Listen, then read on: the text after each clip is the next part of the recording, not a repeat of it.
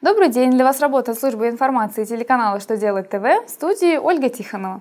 В этом выпуске вы узнаете, нужно ли начислять страховые взносы с выплат в пользу иностранного дистанционного работника, какую обязанность хотят снять заказчиков, закупающих дорогостоящие лекарства, когда в трудовом договоре нужно написать о мыле. Итак, о самом главном по порядку –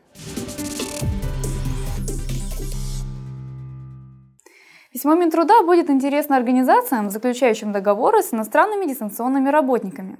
Ведомство разъяснило, что нормы Трудового кодекса Российской Федерации действуют только на территории России. Кроме того, при нахождении дистанционного работника за рубежом работодатель не сможет обеспечить ему безопасных условий труда.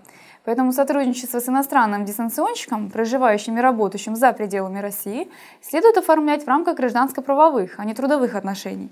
При этом выплаты по таким договорам, то есть выплаты за осуществление деятельности на территории иностранного государства, не являются объектом обложения страховыми взносами.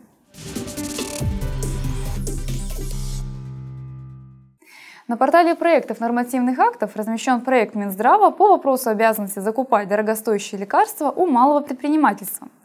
Заказчиков хотят снять обязанность по закупке определенного объема дорогостоящих лекарств у субъектов малого предпринимательства и социально ориентированных некоммерческих организаций.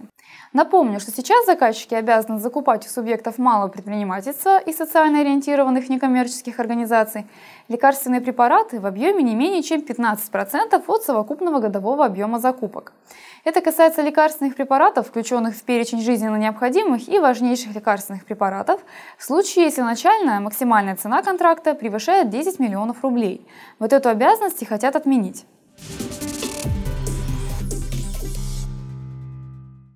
Факт получения от работодателя смывающих и обезвреживающих средств необходимо указать в трудовом договоре.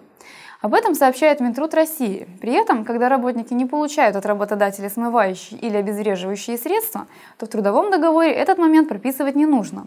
Свои выводы чиновники основывают на приказе Минздрав соцразвития России, которым утверждены типовые нормы бесплатная выдача работникам смывающих или обезвреживающих средств и стандарт безопасности труда, обеспечение работников смывающими или обезвреживающими средствами. На этом у меня вся информация. Благодарю вас за внимание. До новых встреч!